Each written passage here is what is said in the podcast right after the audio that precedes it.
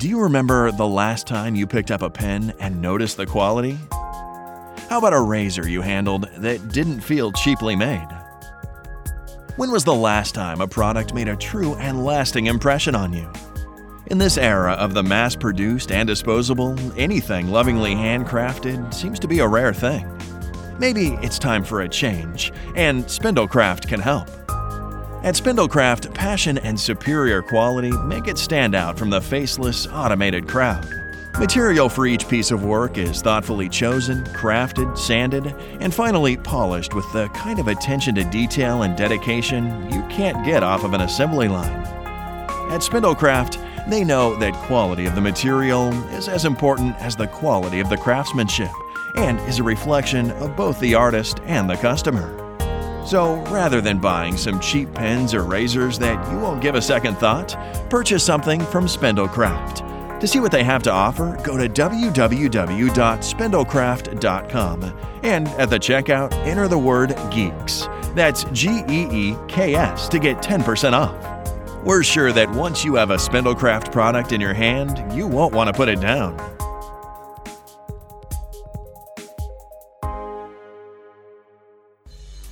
Welcome to the Freaking Geeks Podcast, the flagship podcast of Freaking Geeks Media. In this podcast, hosts Michael, Sarah, and Barry crank the geekiness to 11, covering everything from movies and television to pop culture, video games, books, and so much more. If this is your first time listening, then thanks for coming. The podcast is produced each week, so feel free to add us to your favorite RSS feed or on iTunes. You can follow us on Twitter and Facebook. The links will be in the show notes. Okay, now it's time to start the show.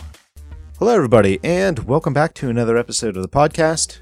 I'm your host, Michael, and with me in this episode is Jacob.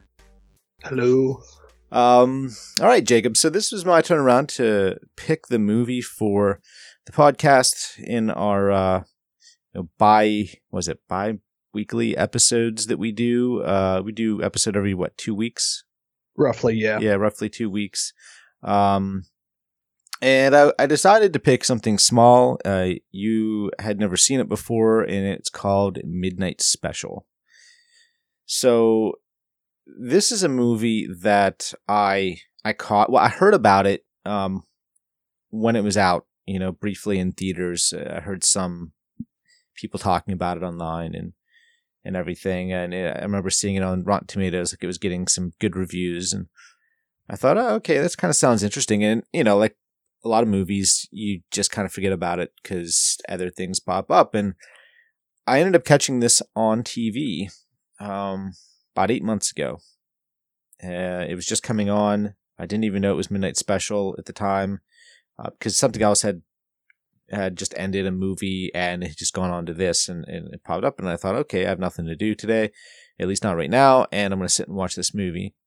And I tell you what, I, I, I did like it. I, I found it to be an interesting movie and um you know, I've watched it now three times, you know, including the ones to, you know, before we recorded this uh, podcast. We're doing it now. So, uh, I decided this was a good movie because A, um, you hadn't seen it, and B, it's nice to kind of get some of these smaller movies. You know, I mean, doing the, the big releases and, and things like that are, are great. And every once in a while, it's nice to just kind of review a movie that is not maybe you know is mainstream you know it doesn't have the benefit of a big budget advertising campaign and 4,000 theaters and everything like this. This was a limited uh, release in theaters, basically a blink and you'll miss it, and that's it. So, this is a movie that you probably either have to be told by a friend to watch or, uh, you know, you kind of stumble upon, which is what I did. So, uh, yeah, so this is something that was uh, on my mind, and I chose it, and uh, yeah, we're gonna we're gonna review it. So, uh, before we get into any of that, though, uh, want to briefly do our geek speak. Um, and it's on American Gods season two trailer. So, have you seen the season two trailer for American Gods? Yes, I have. Okay. so obviously you're a huge American Gods fan. Yes. And you you know, subscribe to our Patreon because I believe of American Gods uh, podcast. Is that correct? Yeah, that's where I first uh, interacted with you guys because I, you guys really were the first ones to really have a whole lot involving American Gods because this was back before there was much details of it coming to Starz or I think it was when I hopped on and started listening, there was still up in the air about whether or not they were going to go to Starz or Amazon or Mm-hmm. where they were going to settle and actually get uh, produced by. Yeah, um, you know, we started that up. Um, we wanted to be the first, actually, and uh, we ended up doing that. And uh, you know, I think we got a pretty you know, sizable uh, base fan base of people that uh, have subscribed to the podcast. And uh, yeah, that's the first time, you know, first place we interacted with you as well. And so, you know, now you're, you know, on this podcast reviewing movies with me. So that's pretty cool. Um, For sure. so, what did you think of the season two trailer? Um, what are your thoughts?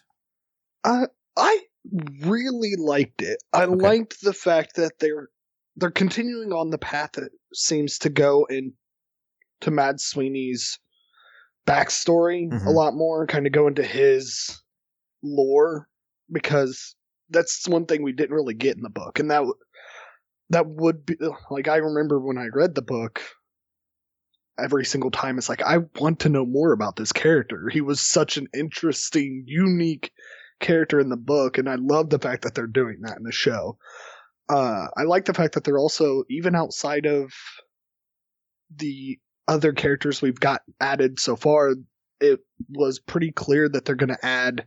I think it was Thor. Uh, the way it looked, or at least what I've seen, they're adding Thor into this season. Mm-hmm. Um, so like it kind of looked like they had some allusions to him in it in the trailer, and the freaking carousel scene. Yeah. Ah, I'm so excited for that. Yep, that's gonna be that's gonna be interesting. Um, very, you know, I'm very excited for it, and you know, look with all the controversy that we've we've been hearing, um, all of the turmoil behind the scenes, uh, you know, um, just the the um, showrunner, the next showrunner, basically being relieved of his duties and not officially fired because it would look bad. Um, reshoots on many of the episodes for the season, uh, having to shut production down for for weeks so that they could actually write the script for the finale. Um, you know, it it's not good. And I'll tell you what, if this uh, season ends up coming out and even getting close to the quality of season one, it's going to be you can almost call it a, a miracle. Um, but I'm hoping, you know, Sarah and I were like, we really, really hope that this ends up being good because it's for everybody involved. And I liked, I liked the trailer as well. I'm just, I'm cautiously optimistic, I guess is where I stand at the moment. Um, obviously just going to hold off, wait till it comes out, but I'm hoping that somehow behind the scenes they managed to ri- right the ship and, and do what they had to do. I know Showtime poured, I'm not sure, sorry, Showtime, uh, Starz poured a lot of money, I believe, their own money into re- doing reshoots um, because they weren't happy with the quality of what they were seeing. So maybe with that, you know, more stability at the top and that extra money to do th- these um, episodes, we work a lot of them. Maybe it'll all come out good in the end, and then that's what we that's all we can hope for. And uh, we'll see what the season brings us. Uh, definitely hopeful. Yeah, that's all. You, that's all you can do is just hope Yeah. and, and wait. Uh, all right, so let's get into Midnight Special. So the rundown is uh, release date was March twenty first, two thousand sixteen. It was written and directed by Jeff Nichols. A runtime of an hour and fifty two minutes, with a budget of eighteen million dollars, a box office of only three point seven million. Cast uh, is Michael Shannon, Joel Edgerton, Kirsten Dunst, Adam Driver, Sam Shepard, and Jaeden Lieberher. Um, plot, synopsis is uh, a father and a son go on the run, pursued by a government that has discovered uh, that the boy knows classified information, and as well as a cult that practically worships him for the power he possesses. Uh, and just to like give you guys all a heads up, this review will be filled with spoilers. So, just giving you a warning now. um, so one sentence review. Um, Mine is a, a, a, small gem of a film that fits neatly into Jeff Nichols' wheelhouse, with meditations on fatherhood and faith interwoven with nods to the film's uh, the, to the film's Powder and Close Encounters of the Third Kind. Uh, Jacob, what is your one sentence review? Uh, Midnight Special starts with an interesting premise and doesn't rely on exposition for plot points and puts the audience directly on the same page as the characters throughout the entirety of the movie. Yep. Uh, yeah. Okay. Uh, all right. So uh, let's let's get into uh, talking about the movie, and um, I don't know if I.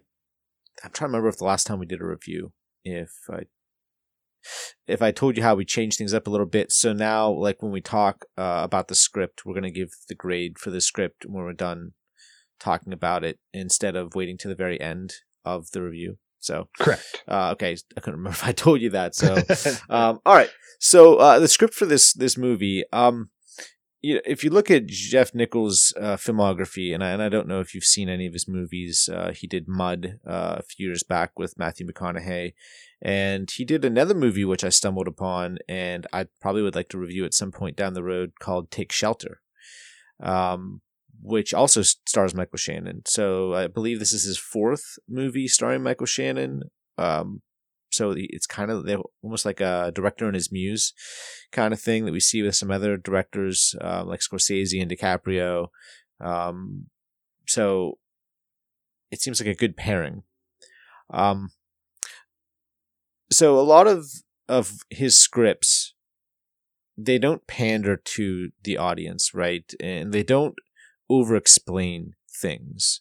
They let he trusts and respects the, the intelligence of the audience enough to know that they'll come to their own conclusions and or they'll figure things out.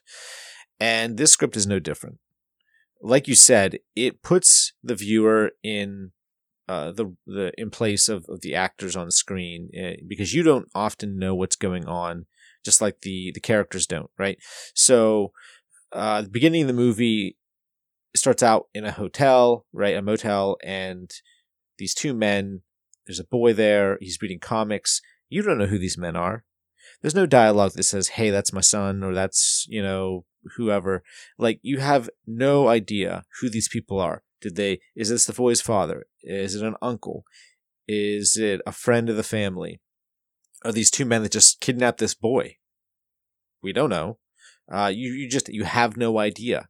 Um, it's not until maybe ten minutes into the movie, fifteen minutes in the movie, that you even know that this is this is this little boy's father, and it appears to be some uh, friend of his. Okay. Um, talk to me about the script. What did you uh, appreciate? What did you like about the script? Uh, I, I, like I mentioned in my one sentence, I really did like the fact that it didn't uh, ha- it didn't do a whole bunch of exposition at the very beginning of the movie because a lot of a lot of times movies that do that it it can very easily get just too much and it it's almost like they're just holding your hand and like you can't it doesn't let it feel natural sometimes because yeah it was really really cool to be able to see as these characters were learning like finding out how uh, joel edgerton's character and uh, michael shannon's character knew each other like it was when he was explaining how he knew him to uh, the boy's mother later on. Like that was it, it was a lot more natural finding out about these characters and i really appreciated that it was a very unique way because so many movies now feel let's just tell every single bit of detail up front and at the very beginning and not really let the characters develop on their own. Mm-hmm. so I, I appreciated that a lot. And I really enjoyed the kind of on the lam scenario that he he wrote because it really kept the premise like it kept the tense feeling throughout the beginning of the movie really well and kind of put you on whether or not are you siding with the dad? Or are you not? Like what's going on? Like why is it? and like when he developed that and explained like the religious cult uh it was just really well done. And i appreciated the fact that it, he let us work things out for ourselves.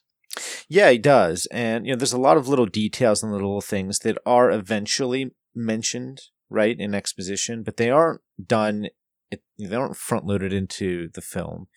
Um, and there's other things you just kind of figure out for yourself. So, you know, let's talk about the basic setup of this movie. What's it really about? Okay, so there's these two men. One's uh, the father of this this young boy, and uh, another one ends up being a um, state trooper.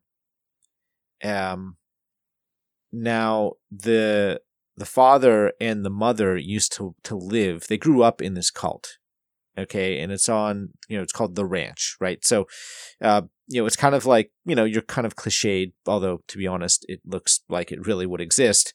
Um, idea of what a cult would look like. You know, they're in a compound kind of place. There's you know farmland. Every all the women all wear you know dresses. Um, look like they just walked off of you know somewhere in the 1850s. Um, their hair is is very um, it's like braided. You know, a lot of them seem to have braids. Um, just very old style looking, you know, ways of dressing and styles to your hair, that kind of thing. And this little boy is also someone who grew up on this compound. And since he was a little child, he has been he he just knows things, or he speaks in tongues randomly, or you know these are all things that um, the cult has taken to to mean that he's more or less. I mean, is he the return of of of God or, or Jesus, or is he some other divi- divine being? Uh, they craft their sermons based on the things that he says, and they write it down, and so. Uh, you know, there's this date apparently which is very important and it's the day in which something's going to happen. And so the father and his his friend the, the state trooper managed to extract the boy from the compound. We don't see it we just know it has happened at that point and they're on the run. And eventually you know they meet up with the boy's mother and she it looks like she had left um, the compound, not the compound, the uh, the ranch at some point in the past as well. These are all people that grew up in, on the ranch, were indoctrinated, uh, and have since left. Uh, they also meet up with another man who also was somebody that left the ranch as well um, in, in the past. Uh, and then as, you know, as the movie kind of continues, uh, uh, then the U.S. government is is obviously trying to track this boy down because he the things he said are uh, it's information that has been encrypted through satellites. I mean, basically, it's it would be impossible for him to know this, and so they want to know how he knows this, why he knows it, how he's managed to gain access to this information that he should not know, that nobody should know, and um, you know, so you have a combination of the people from the ranch trying to track them down because they feel like this boy is, if he is with them on this date, which is a few days from the beginning of this movie, that they will be fine. Like they'll, they'll be judgment day, the rapture will uh, happen or something like it, and they'll be okay. Um, and then the government wants to find him, obviously, because they need to figure out how this kid knows this stuff that he shouldn't know. And that basically is the premise for the entire movie, and everything that happens, you know, is um, just this byproduct of an interesting idea for this movie. The opening, they're already on the run, and now you have two groups of people that are chasing them down for totally different reasons. Um, so from a script standpoint, yeah, I think the characters are interesting. I think you know, but they don't get a, a I guess one of the problems, I guess, would be is we don't get a whole lot of detail about these characters. But you can argue also that that shows a level of restraint as a screenwriter and as a filmmaker. That he's not interested in making sure that you know everything about all these characters, that you know what exactly what you need to know and nothing more. We don't know need to know what happened to them on the ranch when they were younger. We don't need to know why they were there. None of that matters all that matters is they used to be on the ranch, they're not on the ranch anymore, and now they're on the run from the ranch. Um, so it, it, I guess it depends on what side you fall on. Uh, what are your thoughts on all that? Um, I, I'm I'm with you a little bit on that. Like, yeah, I get that some of that isn't important to the story per se, but I don't know. Like with Michael Shannon's character, I, kind of like I want to know why the mom left. Why? Because like it was talks about how the person in charge of the ranch was the one like every kid he was adopting. So it wasn't like anyone had their own kids; they were all his kids. So like what? Clearly, that's something that I personally would have liked to see them kind of dive into and explain because something had to have happened to make her leave. And that other character who got removed that they first stop off at before oh right getting to the mother like I, I don't know like clearly yeah like you said it's a cult there's some people probably left of their own accord because they did they realize like this is messed up or other things but like unless we're informed that's why they left, it, I, I, don't know. Like, I would like to know what's going on with them, uh, like what made Roy decide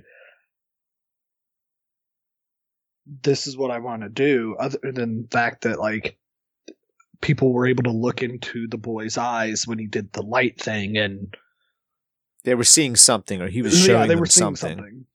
Like that's really not a whole lot to go on to kind of understand the character motivations for me and that that's a big deal for a lot of movies especially sci-fi movies. Like you kind of need to have a good understanding of their motivations so that way you can kind of follow along and be like okay yeah i get why they're doing this now.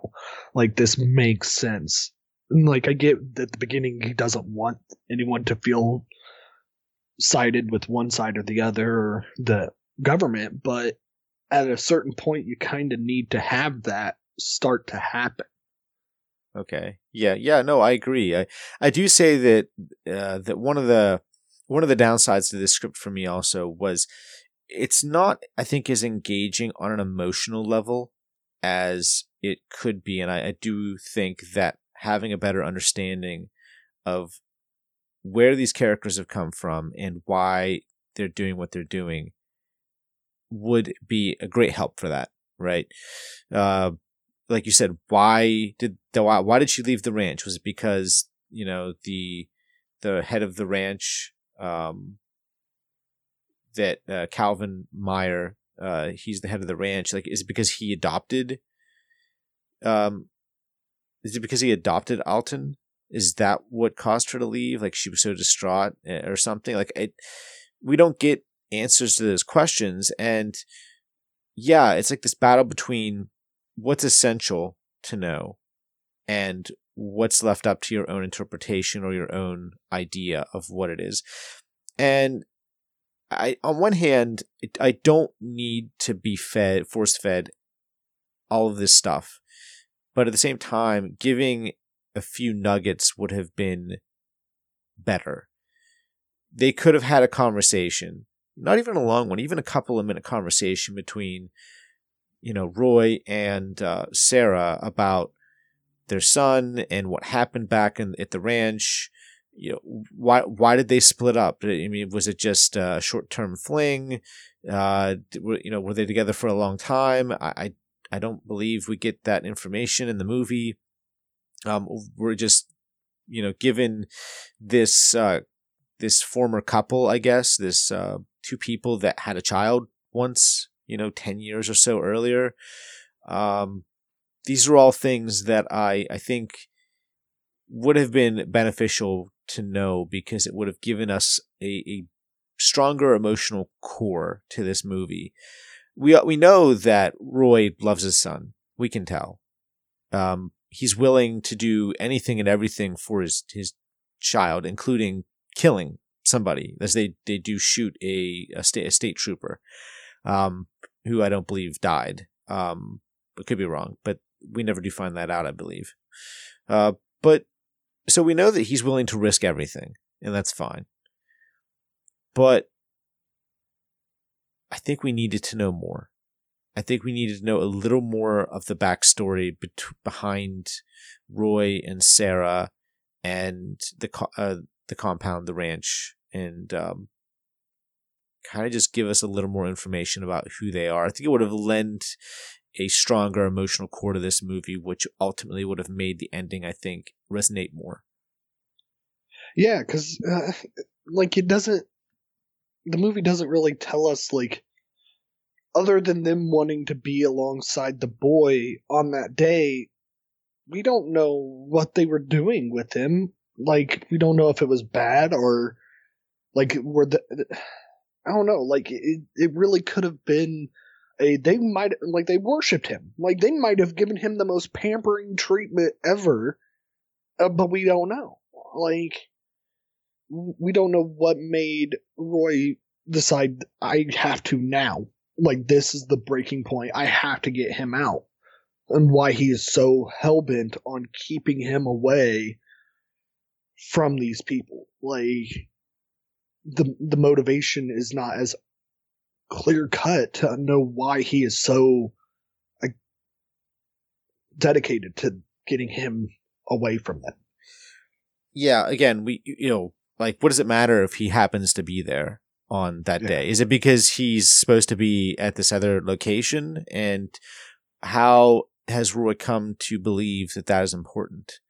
Um, like, what is his specific motivation other than believing that his son, you know, A needs to get away from the ranch and B needs to be at the specific, you know, coordinates on the specific time at this specific day? You know, and again, I mean, this comes down to, you know, I, mentioned in last night's review we did uh, for Glass, uh, which is the the trilogy cover for uh, the M Night Shyamalan you know superhero trilogy of uh, Unbreakable and uh, Split, and now the final one. And you know, in that review, uh, I mentioned that when Shyamalan is at his best as a screenwriter, he shows more restraint. He he tries to hold back a bit, uh, bit for him holding back and he does let you the audience come to some conclusions for yourself or at least doesn't have to paint every action ahead of time or every every uh, character let you know what they're going to do and then why they're going to do it right? He lets you go oh they're doing it because of this or this is why they did that action that thing um, without telling you that uh, and when he's at his worst it's when you get uh, movies like like Glass and and After Earth and some of the other ones that are bad for also other different you know, different reasons. They're not just uh, on a script level, but he gets over expository in his dialogue.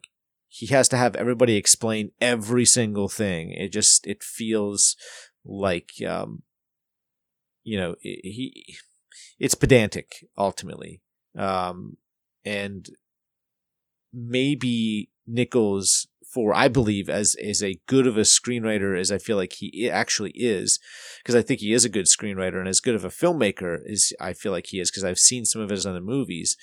Um, I do think that he's kind of on the opposite end of that spectrum. Whereas Shyamalan can be over expository, I, I feel like at times Nichols can be on the much farther end of that spectrum where he's so restrained, holding so much information back that could give us just some color to the film and to the characters and some of their motivations without having to have characters spell out every single thing, but you can give more than he's currently giving in this script.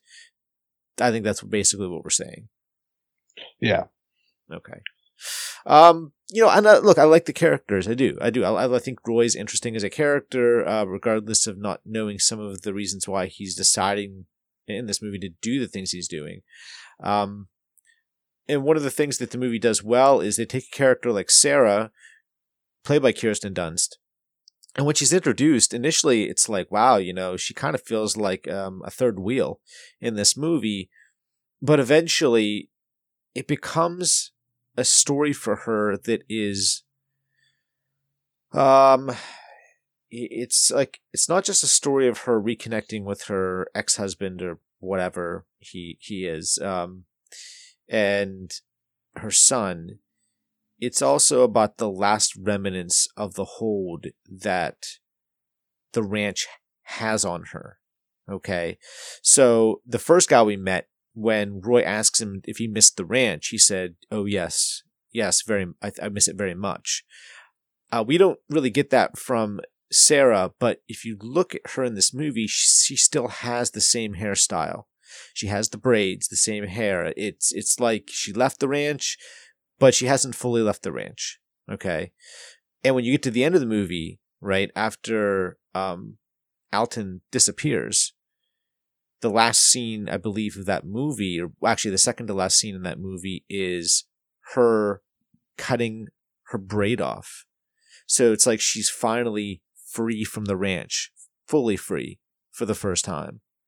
Um, which I found to be interesting because it, it, in a way, it's like, you know, nestled within this, this lamb, this, uh, movie, this people on a run, uh, from the law is the story of, of a woman who reconnects with her child before he, he goes away and also manages to finally break free from the ranch for good, which, you know, and, and again, it's not, they don't highlight it. They don't make it a big deal. It's just an aspect of her character and an aspect of her story, but they don't make sure that, you know, they don't ram you over the head with it and say, Hey, look, um, it's just, it seems like a natural part of her character in her arc in this movie. Yeah. Um, so let's talk about the end of this movie. Now, some people have a problem with the way it ends, in that, given the restrained nature to this movie, that it it decides to show you as much as it does, is um, some people like it, some people don't.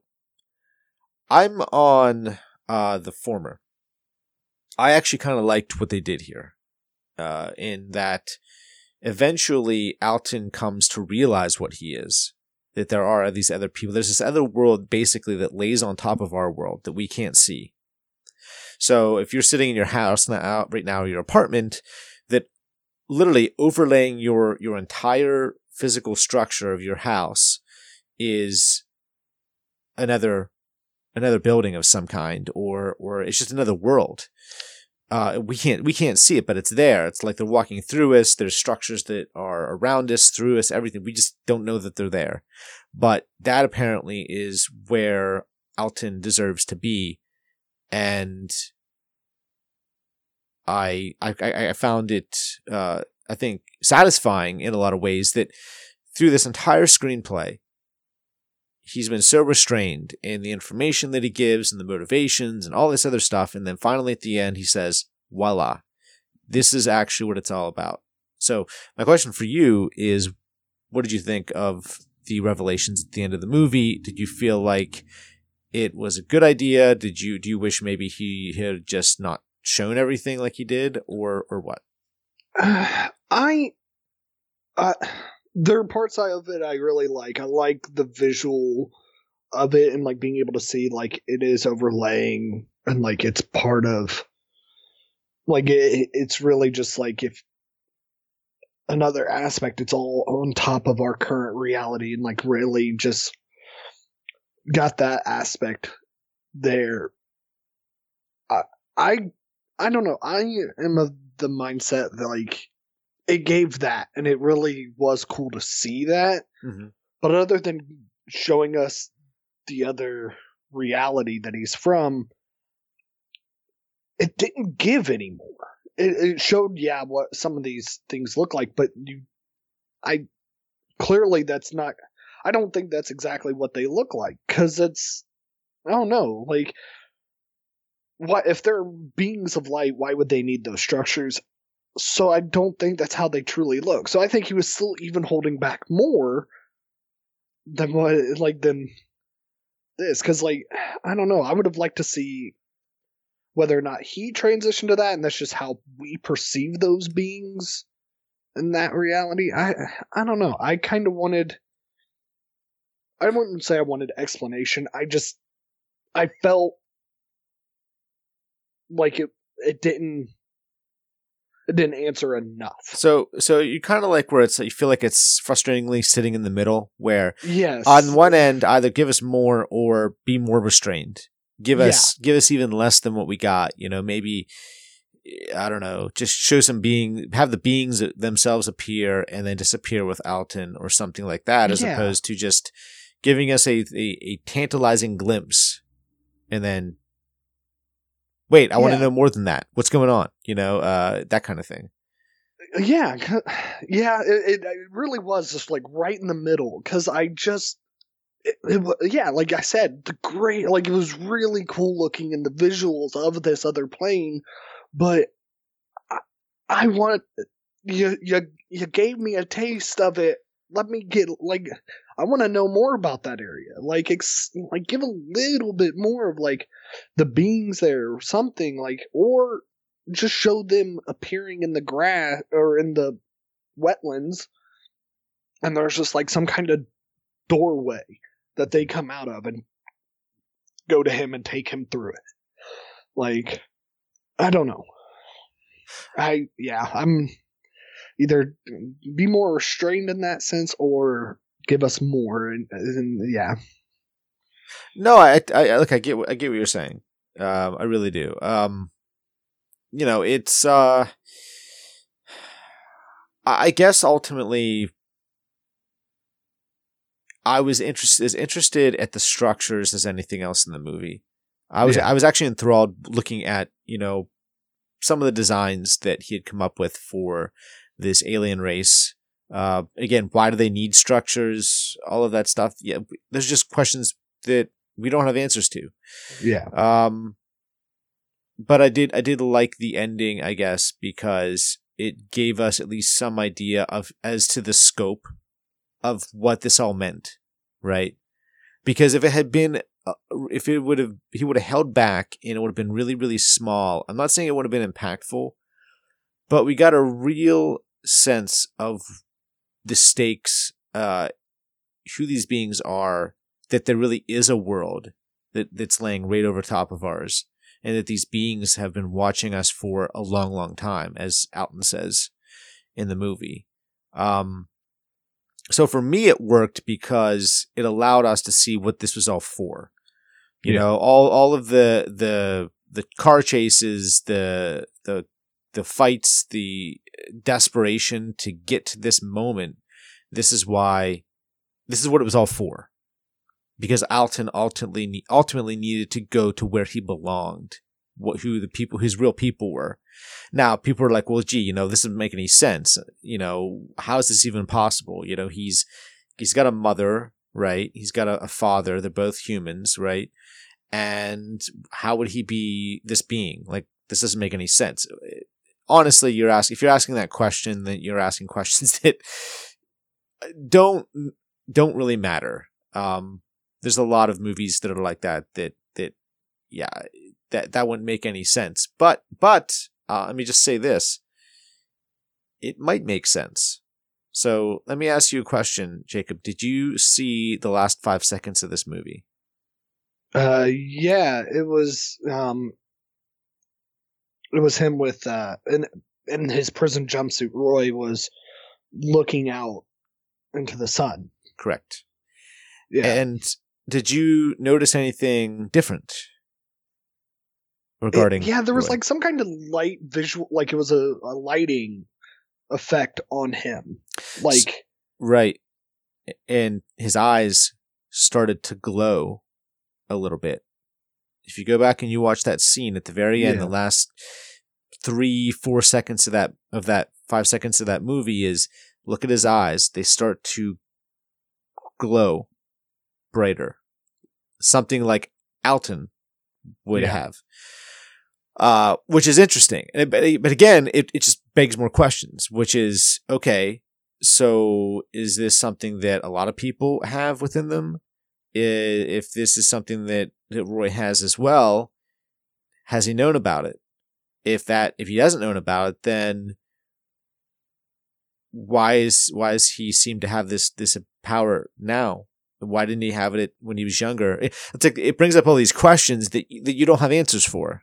Yeah. You know, it's just like okay, uh, interesting. So what does that mean?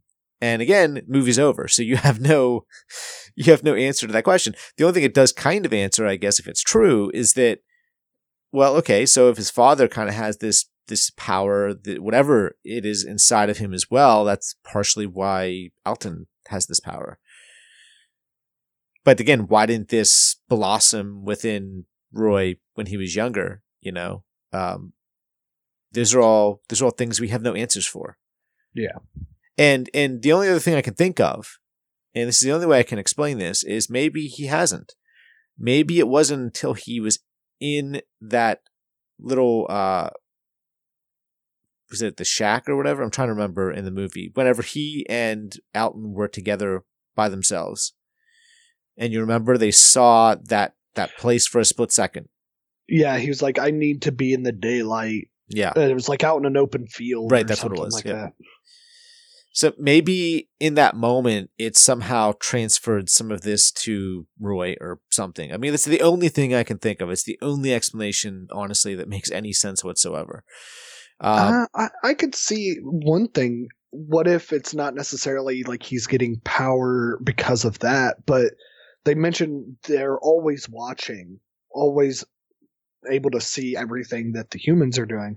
What if someone was no longer content with just watching? So what if, I don't know, say while they were conceiving this child, they could like kind of go with inside and kind of yeah. alter it. Maybe alter the child. Uh, well like either alter the child or take over take control of roy and like maybe at the end like that was alton doing like kind of making that connection with him again okay. so like maybe that's how it came to be i don't like it could have been that may- i have no clue like you said it just uh, raises more questions but that's kind of what i was thinking like they like maybe they're kind of puppet mastering and making these connections with certain people to For the benefit of humanity, of humanity Yeah. or something. Maybe. Yeah maybe they're tired of just sitting by the sidelines maybe they need are feeling the need they had to start intervening It's interesting.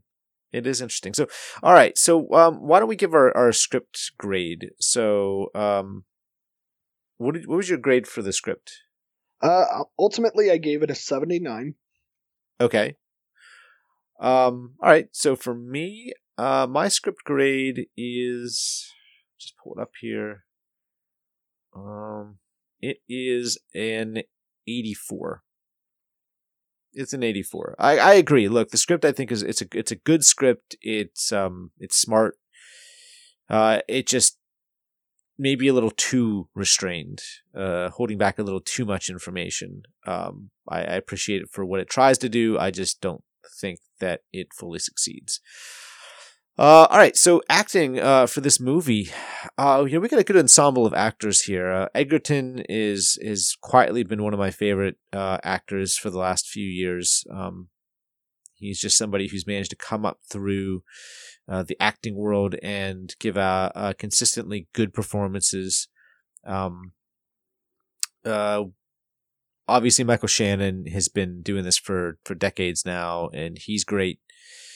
Kirsten Dunst, uh, I think another solid performance by her.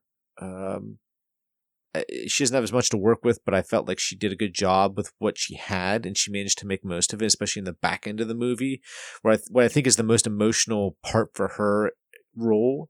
I think it really works uh, well, and I think she does a good job there. Sam Shepard is Sam Shepard. Guy's just awesome. I, I don't think I've ever seen him give a bad performance in my life. Uh, any movie he's ever been in. Um, and Adam Driver, which you know, hey, look, there are people that don't like Adam Driver as an actor, um, legitimately. Uh, they don't think he's a good actor. Um, I'm not one of those people.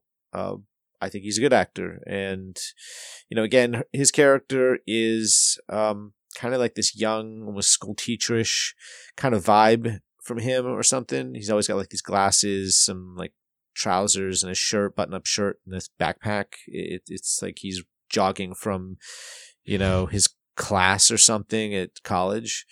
Um, but he, I think he does a good job in this movie as well. Again, it's not a huge role, not given a whole lot of information about him as a character, but he does what he needs to do. Uh, so for me, I think acting wise, uh, it's it's good. I think um, it's an 85. Okay. Yeah, uh, a, a lot of really, uh, really good actors and good performances in this.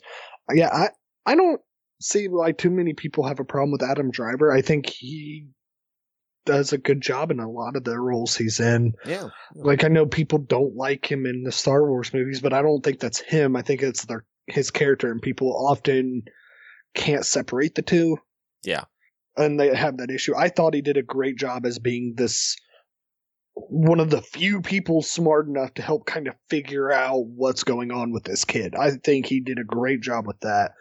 Um, Joel Edgerton, I he he's a freaking chameleon. Yeah, he is. Like freaking every like every movie he is in, he just nails it. It's different. yeah, he he does. Yeah, like he has been in so many different kinds of movies. I like from the gift to this to hell people probably don't even remember he was uncle owen in the prequels yeah he's like in another was... movie uh, called um, warrior uh, we have to review it sometime it it definitely probably one of the most surprising movies for me for years yeah. years and years was uh, warrior which came out in i believe 2014 i believe or 13 uh, tom hardy's in it as well it's phenomenal. And he's a chameleon, man. You are totally right. That's so spot on. He's definitely yeah. a great actor. Like he was one of the few things like having watched Red Sparrow, he was one of the few things I actually liked about that movie was him. Right. And, that, and that's yeah, you know, and I, I I think Jennifer Lawrence is a great actress, but uh, that movie he owned that movie. Yeah, he, he really did. He's just he's always spot on. Yep honestly, of the big named actors and actresses in this, I I don't mind him as an actor. I just didn't get a lot of other than when he was angry. I did not get too much emotion, at least for me, from Michael Shannon and his facial expressions, and it, it it's I know it can't always be helped from him because he's got that face, like he's just got this very stoic, stern face, and it it's frustrating at times. He's he's a great actor. He really is. Yeah. I mean, he's he's a uh, he's fantastic. But I understand what you're saying. The act, the character he's playing is a very no nonsense, uh, reserved kind of guy, and it doesn't lend to a lot of emotion yeah. to, to kind of tie you to the character. Well, and not just that, like, and so, other than the very end when he when he smiles when that light change visual effect happens, there's a, like a couple other moments where it's kind of emotional scenes. He just kind of he looked like he was in shock the entire time, which it, it might have been for that like that might have been the point. Like he really was in shock. Like when that one house, uh, the first person they visit, like the freaking room started to get torn apart. He uh, could have been in shock. Who knows? I, I, but to me, like it's like I said, he did a great job. I just no, Michael Shannon has that tendency to not be able to get across the emotional facial expressions as well as he, I think he could, should be able to. Mm-hmm. At least in this, like, although I did love the little nod to uh, his role as General Zod. Yeah, that was nice. that was that was pretty cool. What's kryptonite? Just... What's, what's kryptonite? yeah, uh... uh, that was kind of funny because that made me that made me laugh like out loud, and he's just like, "It's not real." Yeah, it's, it's not real. but uh, yeah, all in all, I would give it an 84. It was a lot of great performances, uh, acting wise. Okay. Uh, directing for uh, Jeff Nichols. So, um, uh, one thing I will say, I, I gave him an 83. Um, and on one hand, I wanted to give a higher grade, but the strength for him isn't as a director is that he has got a great eye for composition and for negative space when it comes to uh, doing his scenes. So a good idea would be, or a good example of this would be uh, the car driving down the road. You know, and you're kind of behind the car, the camera's behind the car, and it kind of zooms off in the distance, and there's just a lot of black around. Uh, or there's a scene that in the movie where they're at the gas station and the camera's tilted up and there's just a lot of negative space around the, the actors but then you see the burning satellite kind of come into the frame um, he's got a really good eye for all of that for, for the composition uh, for his shots placing the actors in the correct places to kind of maximize their effect um, so he's a good director i mean this is somebody I think his his low budget movies are kind of just his wheelhouse. I think he loves operating on the small scale because it means he can tell the stories he wants to tell without getting any pressure from the studio. But uh, if he was ever given the reins to something with a with a good budget, like a hundred million dollars or something, I'd be interested to see what he could do with it. Honestly, because uh, I think he has the talent to do a big budget movie as long as he was given the ability to just do what he wants, which you know can't do that. But you know, uh, if he could, he I think he would give you something really cool. But Yeah. um, 83 for me. Yeah, uh, uh, literally on point, same score, 83 for me as well. He Okay. did a good job with a lot of those scenes, uh, like the driving at night with the night vision goggles. Like it was Which really cool detail, by the way. Yeah. Yeah. Yeah, like it really was. And it was really well done in the the meteor or meteor, quote unquote meteor. The satellite shower. Yeah, right. Um was really cool and really well done. I it, I, I agree. He def I don't know. I don't think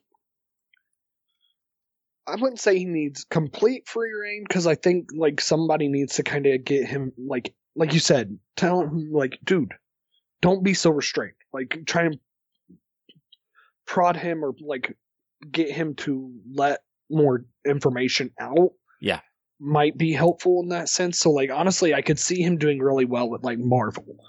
Like a lot of times, depending on the kind of movie, they can have those moments where they give some free reign, like with the Guardians movies or something like that. Honestly, I could see him doing really good job with some kind of space themed movie with them because he has the that affinity for those shots, and I think he would do a really good job with that. Definitely needs to stay away from anything DC related. They like to get way too involved. Wow. Yeah. But, Yeah, there's no uh, doubt about yeah, that. I, I think like definitely a good bit of freedom, but he does need a little bit. I think I wouldn't say I don't like the word pressure, but I think some incentive to kind of open up and give more information, more detail to avoid this super restrained issue that we that a lot of people had with this movie. Yeah. Um but yeah, I think a big budget movie would be really cool. I, I definitely think he needs to stay. I would I want to see him do more sci-fi or Mhm. something space themed. Like think he would do crazy good with, especially with like the handling of that negative space. I he uh, uh, yeah. He'd be good for he'd be good for a Star Wars movie. yeah, like honestly, something like that would be really cool to see. Uh, him get a, get his hands on would be really cool. It's, honestly, if because they're doing Star Wars shows, Yeah. if he'd be willing to, I could see him doing a really good job of like because it can let him build up a lot more on an episodic thing. Mm. So I think it'd be kind of cool to see him do one of those. Yeah, definitely, I, I totally agree. Uh, all right, so let's move on from directing to the uh, special effects. Um, you know, eighteen million dollar budget. It's not much to work with, but I tell you what, he does more with eighteen million than a lot of directors do with a budget that's five times as much. Um, I don't know if he called in favors. I don't know if people worked, you know, overtime without getting paid or something. I'm I'm not sure, but I'll tell you what. Um, it just goes to show you that you can make a twenty million dollar movie these days, and it can look almost as good as some of the, the, giant blockbusters. Now, obviously, this movie doesn't have as much special effects as some of these other big tentpole movies do. Um, but this shows you how good the special effects can be, even with a small budget these days.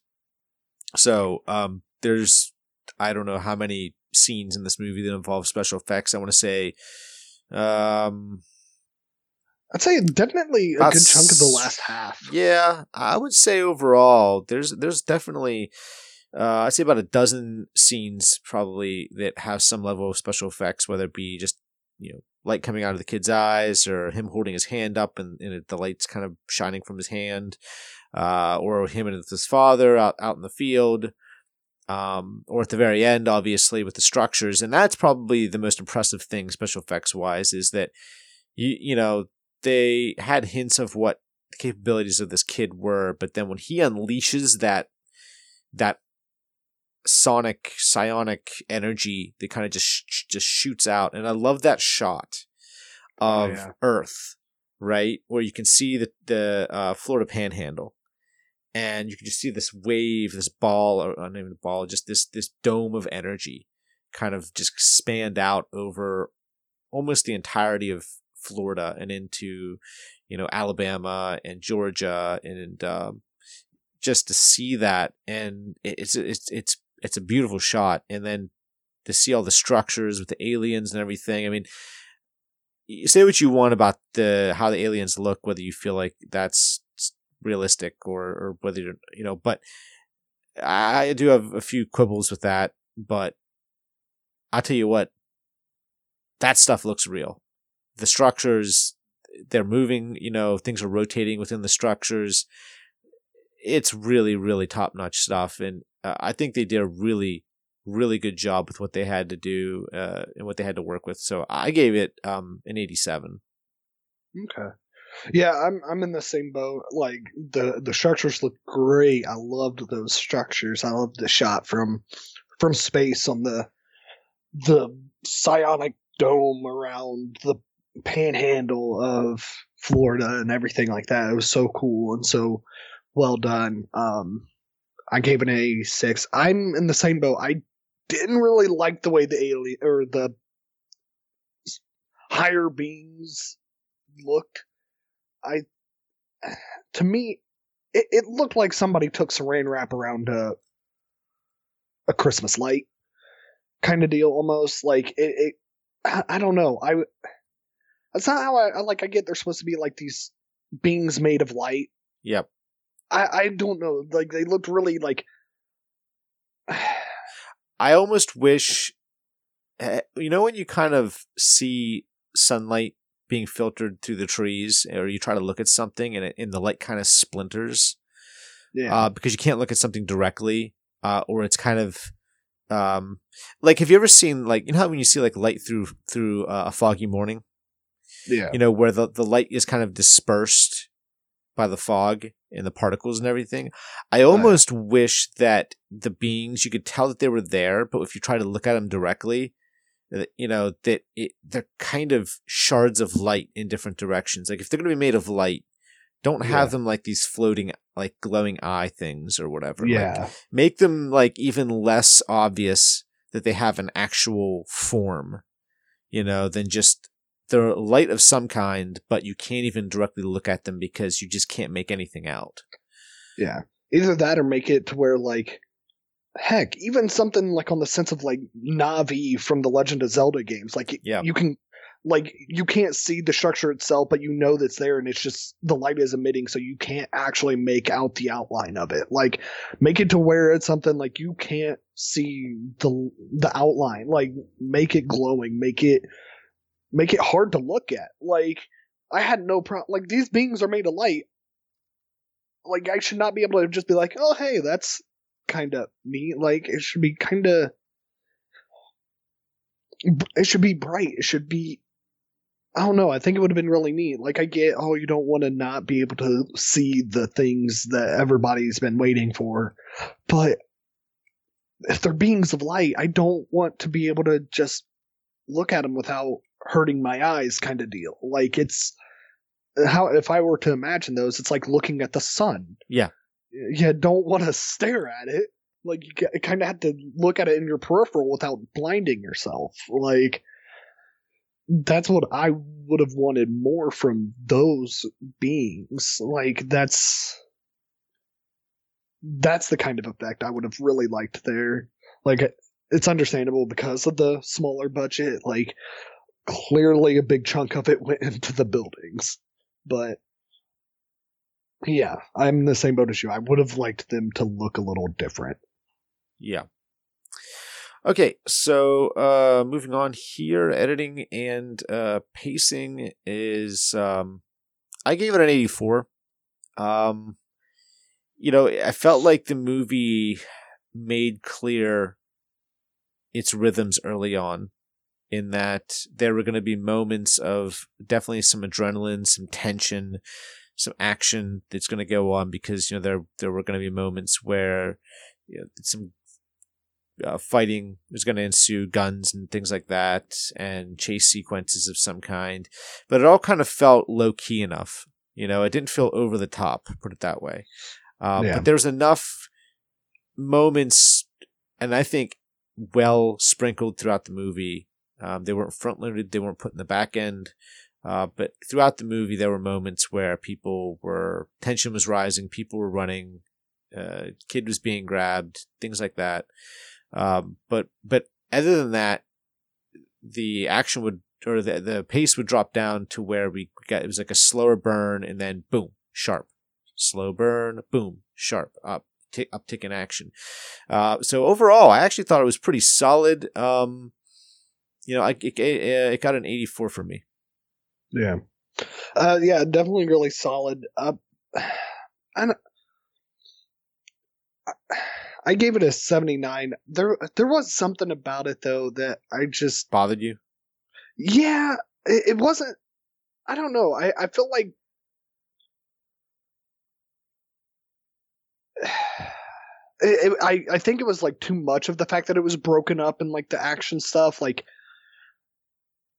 I think it, it, it like tried to go back and forth too much like not not saying it's necessarily a bad thing to kind of go back and forth and kind of keep try to keep that good balance. It, it, there were moments where it did a really good job of that, but then there were some times where it was like, you know, it was, I don't know, like the scene where they were in the first got back after the uh him being out in daylight kind of thing and just so jarring and so out of nowhere. You kind of was like, oh, uh, by the time we I re- like you realize what's going on, it's done again, and it's like, oh, well, hold on, wait a minute, like they just got shot, and we're already back to like the non-action, slower pace, and watching the them go and chase after them, and it's like it seems like it's gonna get keep up with that pace of high action, and then it's like I don't know, slowly peters off, and it's now we're in this room with the boy and Sevier. Uh, so I, I think it, so there were a lot of a lot of really well done parts in the pacing, but there were just some. I think it was too much. Uh, too many times it was broken up and back and forth. Like it would have been nice to have it more, like less clump or less clumps of those, to where it wasn't as jarring. Okay. All right. Um, all right. So moving on here, uh, rewatchability. Um, I gave this movie a seventy.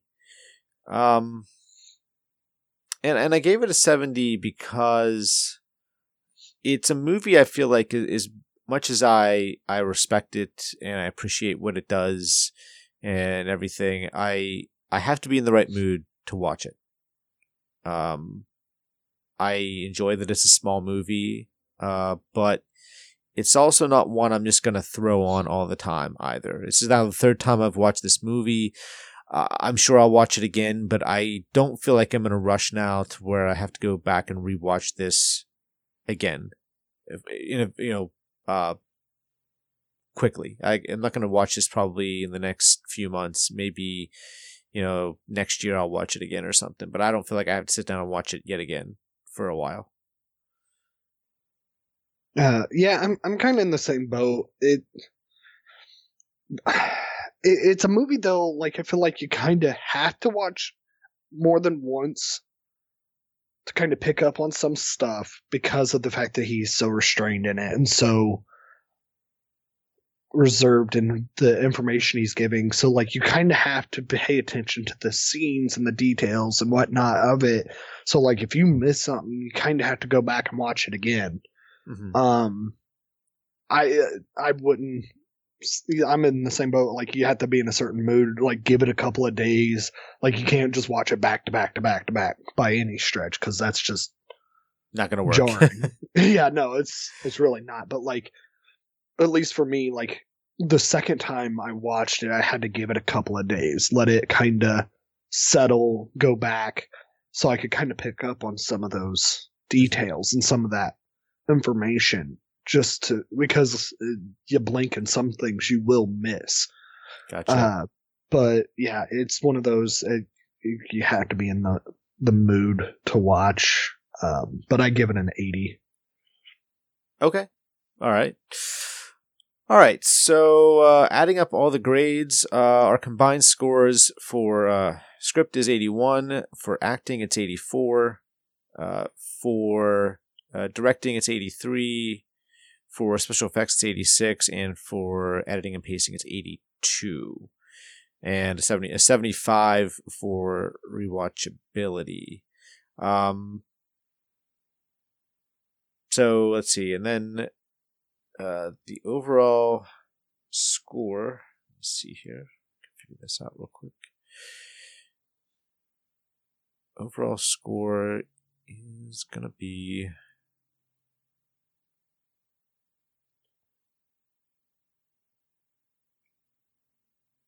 An 83. So, uh, you know, I think a, a pretty good grade you know, for a, a movie like this. I think there's a lot to like about this movie. I think there's definitely a lot more to like than there is to dislike. You know, we both agree, you know, we do have quibbles with this movie. Uh, issues definitely on a, on a script level. There are some things that I feel like they could have done better. And, you know, it, it's something that uh, is, it's not a slight on Jeff Nichols. It's just, it's, it's a dense, it's a dense movie. Um, Mhm. It's got a lot of great ideas, but he's not going to make it easy for you um, by any stretch as a viewer. You have to do a lot of legwork for this movie. So, uh, so your overall grade is an 82. My overall grade is an 84. And of course, that comes out to an 83. I was about to say that's been a first in a long time we've come so close. Yeah, usually we scores. we've been we've been further away, uh, some which is good. It's not a bad thing. It's certainly you know, hey, our scores are our scores, and we don't discuss uh, this stuff prior. You know, um, we we have our grades, and then we add them up, and here you go. So, um, but this is pretty close for us. You know, obviously coming Yeah. in with two points. Uh, all right, so eighty three. Well, that's it. Uh, solid score, I think, for midnight or midnight special, and I do encourage you to go watch it. There's definitely a lot to like here in this movie, so hopefully it's uh, something that you'll be interested in checking out. You're going to see shades of Stranger Things. You're going to see shades of uh, Close Encounters of the Third Kind. You're going to get, uh, even just apart from that being that kind of movie, also shades of Spielberg uh, in here, but uh, ultimately, it's a good movie. Uh, I don't think it's a great movie, but it's a good movie, and it definitely is worth checking out. So, uh, Jacob, thanks for joining me on the podcast, and uh, we'll be back in two weeks for another review. Sounds good. All right. All right, everyone. See you next time. Thanks. Bye. Thanks for listening to the Freaking Geeks podcast. Be sure to visit freakinggeeks.com as well as our Patreon page at patreon.com slash freakinggeeks for more great content. Also, please consider rating and reviewing us on iTunes. Trust us, it really helps. Now, if you'd like to write into the podcast and share your thoughts and ask questions, you can do so by sending your email to freakinggeeksmedia at gmail.com. You can contact Michael on Twitter using at Michael underscore Lanich. You can contact Sarah on Twitter using at Labyrinth Rose or at Freak Geeks.